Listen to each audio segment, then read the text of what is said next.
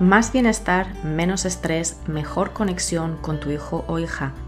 Esto es Cuando tu hijo es diferente, un podcast para madres y padres de hijos con diferencias del neurodesarrollo como autismo, TDA y otras. Yo soy Maui Moreno, profesora certificada de mindfulness, coach, autora del libro Cuando tu hijo es diferente y madre de un hijo neurodivergente. Aquí encontrarás herramientas, estrategias y consejos prácticos para disfrutar de tu vida y de tu maternidad y para apoyar a tu hijo o hija en su desarrollo. Hola y bienvenidos al episodio 132 del podcast Cuando tu hijo es diferente. Hoy vamos a hablar de la actualización de las evaluaciones de nuestros hijos neurodivergentes. Recientemente hemos aprovechado para actualizar la evaluación de fortalezas y de dificultades de nuestro hijo Adrián, que tiene un diagnóstico triple TEA, autismo, TDA, déficit de atención y TEL, y que este último es un trastorno de procesamiento del lenguaje.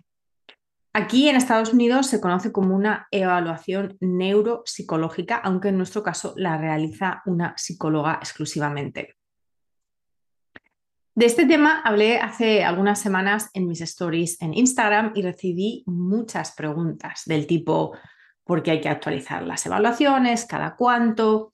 Los beneficios que supone versus el coste, que en muchos casos también hay que afrontar, etc. Así que he decidido explorar este tema en este episodio del podcast. Y por cierto, aprovecho para recordarte que si te suscribes en tu plataforma favorita, sea Spotify, sea Apple, sea YouTube, sea la que sea, estarás al día de todo lo que se publica. Desde que vivimos en Estados Unidos, le hacemos a nuestro hijo Adrián una evaluación o una actualización cada dos o tres años y nos la costeamos nosotros mismos. En nuestro caso, se la realiza una psicóloga, puesto que Adrián no tiene epilepsia ni ninguna otra condición neurológica per se, pero obviamente las evaluaciones las pueden hacer varios profesionales dependiendo del perfil y de las necesidades de tu hijo. Esta es la tercera evaluación que realizamos con la misma psicóloga, que ya le conoce muy bien y por lo tanto tiene la ventaja adicional de poder de alguna forma ajustar eh, los test, las pruebas que le realiza, puesto que ya tiene este conocimiento previo. Pero no siempre tiene que ser con el mismo profesional. De hecho, a veces está muy bien tener una perspectiva algo diferente. Ahora sí te recomiendo que eh, en el caso de que cambies de profesional y sea un psicólogo o psicóloga diferente, que facilites a ese nuevo profesional una copia del informe o de los informes anteriores para que tenga ese historial. Una de las principales preguntas es ¿cada cuánto? ¿Cada cuánto tiempo se recomienda hacer una actualización o una evaluación? Y esto es más bien una recomendación del propio profesional, del propio psicólogo que la realiza, porque depende del perfil y de las circunstancias de tu hijo o de tu hija. Por ejemplo, si hay grandes cambios, un cambio de escuela, cambios o mudanzas de hogar, nueva terapia o terapias a largo plazo que se van a ir a parar, eh, que se van a, digamos, a dejar a un lado, cambios familiares, paso de primaria a secundaria. Hay muchas situaciones, digamos, que tienen que ver con cambios externos en la vida de nuestros hijos, pero también a veces merece la pena hacerlas cuando hay grandes avances para actualizar las recomendaciones o al contrario, si hay una falta de avances sobre lo que se esperaba para comprender mejor qué puede estar pasando. Es sobre todo muy útil para darnos recomendaciones específicas em, de cómo está nuestro hijo o hija en este momento, que no es el mismo lugar en el que estaba hace unos años, cuando recibimos el diagnóstico, sobre todo si ese primer diagnóstico se realizó cuando era aún bastante pequeño. Y de nuevo, lo más importante no es la evaluación en sí, sino las recomendaciones, es decir, qué aplicación práctica trae esta nueva evaluación. Tampoco conviene hacer evaluaciones muy seguidas, salvo que sean estudios muy específicos de un tema muy concreto para lo que pueda ser pues, conveniente. En el caso, por ejemplo, de si estamos probando una nueva medicación antiepiléptica y se requieren varios eh, electroencefalogramas. Es decir, que cuando hablamos más de evaluaciones psicológicas y académicas, hacerlo con mucha frecuencia eh, tampoco es realmente mm, lo adecuado y no merece la pena hacerlas con más frecuencia que como mucho una vez al año. ¿Qué incluye la evaluación?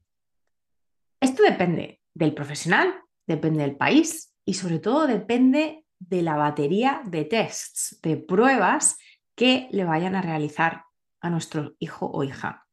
Porque de nuevo, no es tanto una evaluación de, diagnóstico necesariamente, sino una evaluación, una actualización de ese diagnóstico y también de las capacidades de nuestros hijos.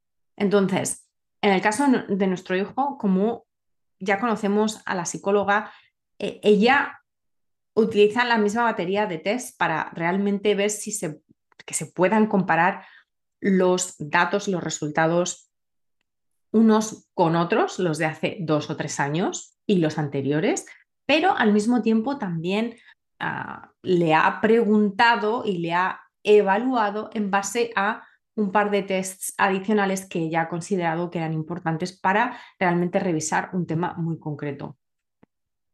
Entonces, en muchos casos, desde, desde la experiencia que yo tengo como madre y también acompañando a otras madres y dependiendo de la disponibilidad de nuevo de los profesionales y de lo actualizados que estén, lo que sí que recomiendo es que sea una evaluación holística en el sentido amplio de la palabra y que no solamente sea una evaluación académica, sino que sea una evaluación que incluya algo que tenga que ver con el perfil sensorial, con cómo nuestros hijos procesan los estímulos sensoriales, que tenga algo que ver con su bienestar psicológico, sobre todo a nivel de si hay ansiedad o no presente, porque esto es muy común, desafortunadamente, en la neurodivergencia.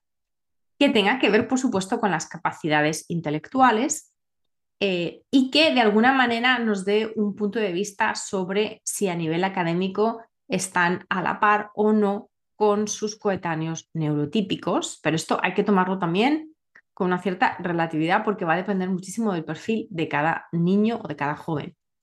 Y en la medida de lo posible que también nos den una indicación sobre cómo andan sus funciones ejecutivas, su capacidad de planificar, su capacidad de organizar mm, proyectos y actividades que tienen varios componentes, que tienen varios pasos, que tal vez se alargan en el tiempo. Pero de nuevo, esto va a depender muchísimo, muchísimo del perfil de tu hijo o hija. Lo que sí que es muy importante es que las evaluaciones no se enfoquen solamente en lo que tu hijo no sabe hacer o no consigue hacer. Esto no tiene ninguna utilidad desde mi punto de vista y además para los padres es bastante contraproducente, sobre todo a nivel emocional. Lo que nuestros hijos no consiguen hacer o, van retrasados con respecto a sus coetáneos, eso ya lo sabemos, eso lo vemos a diario. Entonces, el informe, la evaluación y el informe, que obviamente tiene que estar por escrito, pero es que aunque te adelanten cosas eh, oralmente, te digan de palabra, un profesional que solo te dice, su hijo no hace esto, su hija no hace esto, no te está aportando valor, no te está dando realmente lo que estamos buscando con una evaluación, que es las recomendaciones. ¿De acuerdo? Es la aplicación, es la parte más práctica de una evaluación. Para mí, lo más importante y lo más interesante es precisamente esto. Y esto de las recomendaciones no solo para los padres, para que las apliquen dentro del hogar, sino también, y en muchos casos, sobre todo, para el entorno educativo. Las adaptaciones, las cosas que deberían de hacer de manera diferente, tanto añadiendo algo como quitando algo en el entorno escolar para fomentar el aprendizaje de nuestros hijos. Esto lo que hace es marcarnos un camino, una hoja de ruta, nos da una hoja de ruta que nos ayuda a decidir sobre abordajes y sobre enfoques terapéuticas en base no al diagnóstico así global de nuestro hijo, autismo o TDA o altas capacidades, sino en base a su perfil específico, y a sus necesidades actuales a día de hoy. Y esto me lleva a la pregunta tal vez más importante de todas las que recibí, que es, ¿para qué hacerlo? ¿Esto es necesario? Y yo creo que es muy importante diferenciar entre lo que supone un proceso de diagnóstico y el informe que nos suelen dar que establece ese diagnóstico y una evaluación o una actualización de una evaluación. Porque el diagnóstico inicial sirve justamente pues, para tener un diagnóstico, para tener una etiqueta, un nombre que nos permite una mejor comprensión de la neurodivergencia, del desarrollo, del, del neurodesarrollo diferente de nuestros hijos. Entender que ellos van por un camino diferente a los neurotípicos y que necesitan apoyos específicos. Esto es fundamental y esto es el inicio de una mayor comprensión de cómo opera nuestro hijo o hija. Pero no podemos quedarnos ahí, porque de hecho nuestros hijos no se quedan ahí tampoco. Es decir, igual que tú ahora ni sabes ni tienes las mismas capacidades, habilidades, intereses que tenías con siete años, tu hijo o hija tampoco. Os recuerdo que las evaluaciones son como una Polaroid, son como una foto Polaroid, son una instantánea de las capacidades, de las necesidades de la persona a la que se evalúa en ese momento. Meses y años después van a ser diferentes. Y esto es ley de vida. Todos evolucionamos, por supuesto, los neurotípicos y los neurodivergentes. Y lo importante es que cualquier evaluación de conocimiento, de aptitudes y de habilidades va a ir cambiando con el paso de tiempo y que esto es en sí mismo positivo. Entonces, realizar una actualización de una evaluación no es una obligación. Y yo entiendo que hay limitaciones, digamos, prácticas, tanto a nivel logístico como a nivel monetario, muchas veces para costeárnoslas. Pero para mí es interesante como una posibilidad de ir viendo cómo evolucionan nuestros hijos y sobre todo de qué manera les podemos apoyar. Y esto es así aunque el diagnóstico no cambie, porque de hecho no suele cambiar. Mi hijo en concreto, con el paso de los años, ha sido diagnosticado con dos perfiles adicionales sobre el que tenía originalmente, que fue el que recibió con cuatro años de autismo.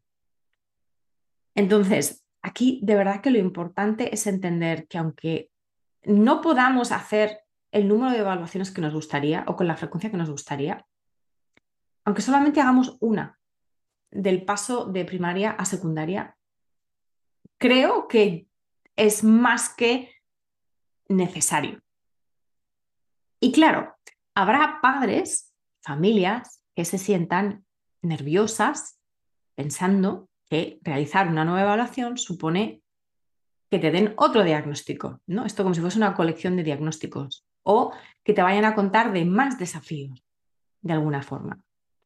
Pero aquí lo que quiero recalcar es que tengas o no tengas el diagnóstico, tu hijo va a seguir presentando los desafíos que tiene y la forma de ser que tiene. Es decir, su realidad y la tuya, por extensión, va a ser la misma, lo sepas o no lo sepas.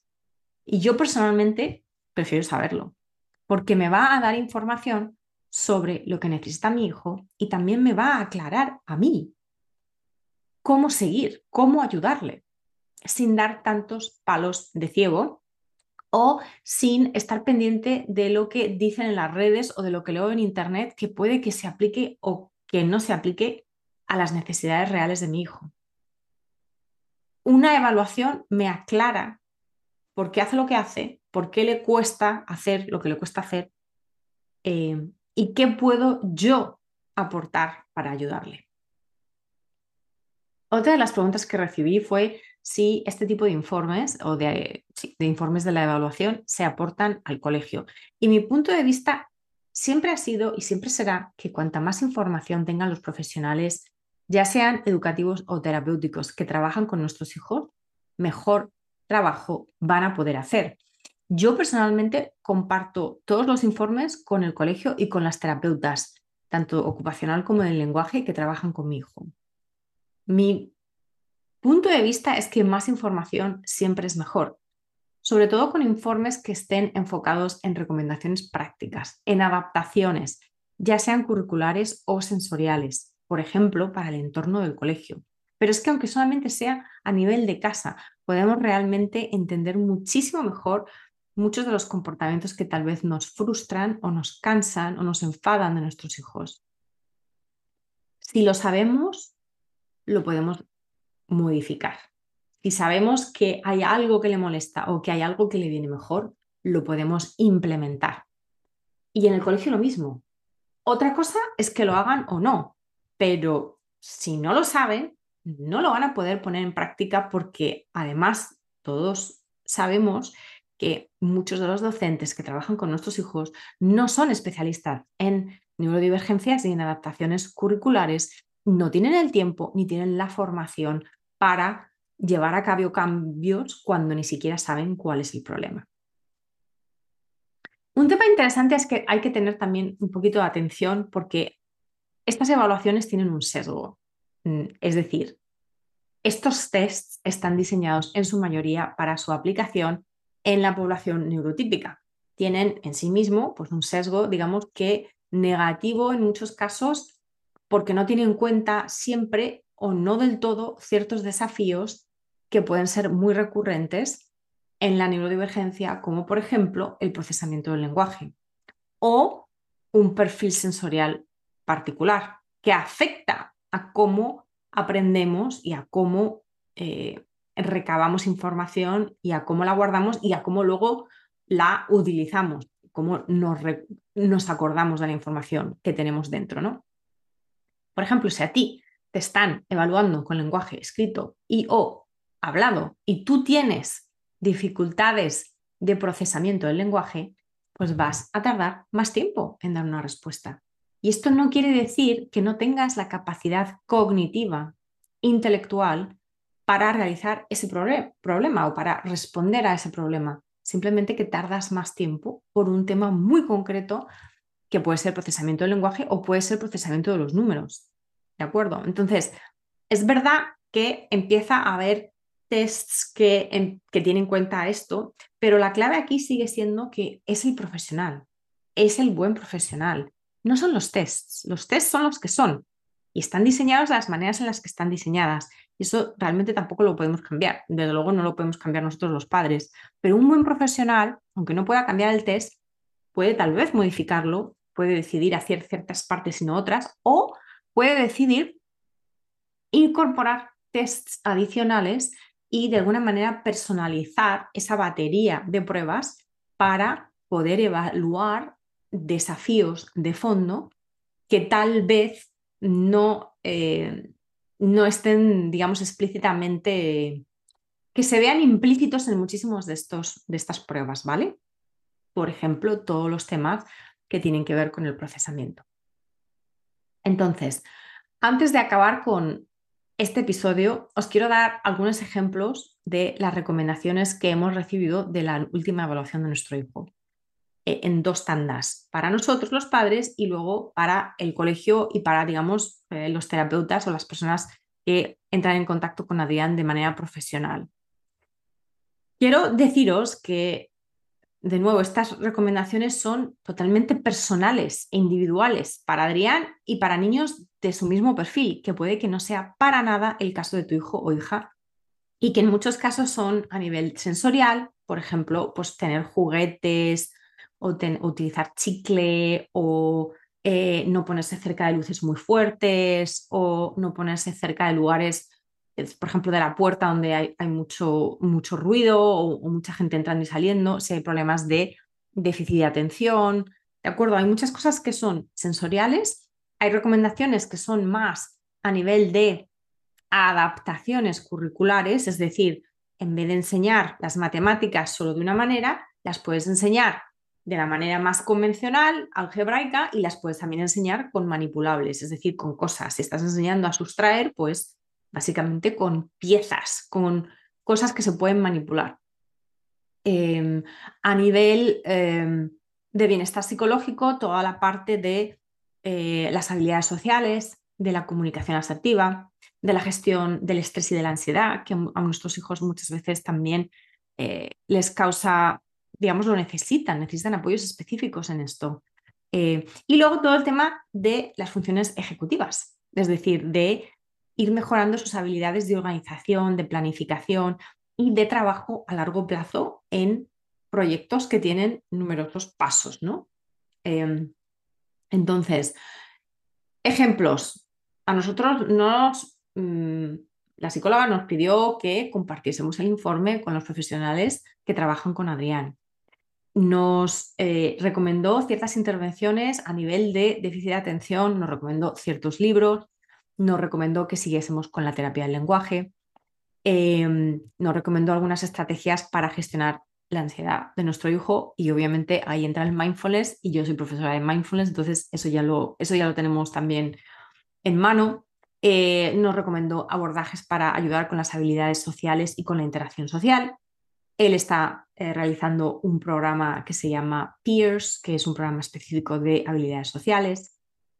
También nos habló de el uso de tecnología que ayuda a procesar el texto de texto a lenguaje y de lenguaje a texto, por ejemplo, dictando a través del móvil o a través de la tablet.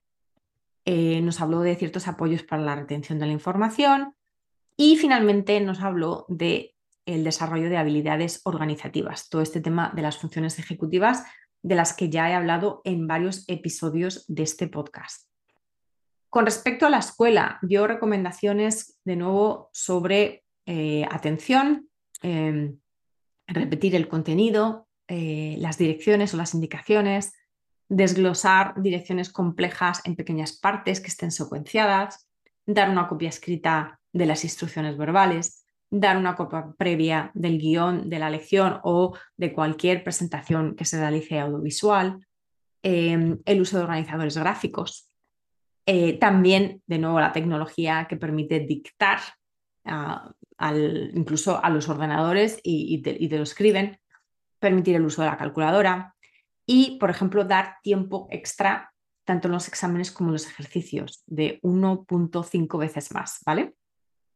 Em, utilizar banco de palabras, banco de fórmulas en exámenes de lenguaje y de matemática respectivamente, etc. O sea que, de nuevo, aquí no es tanto la recomendación concreta porque tu hijo puede que no esté eh, recordad que mi hijo está en middle school, que mi hijo está a punto de entrar en el instituto. Entonces, eh, este tipo de recomendaciones tienen que ver con su perfil y con el hecho de que tiene 13 años.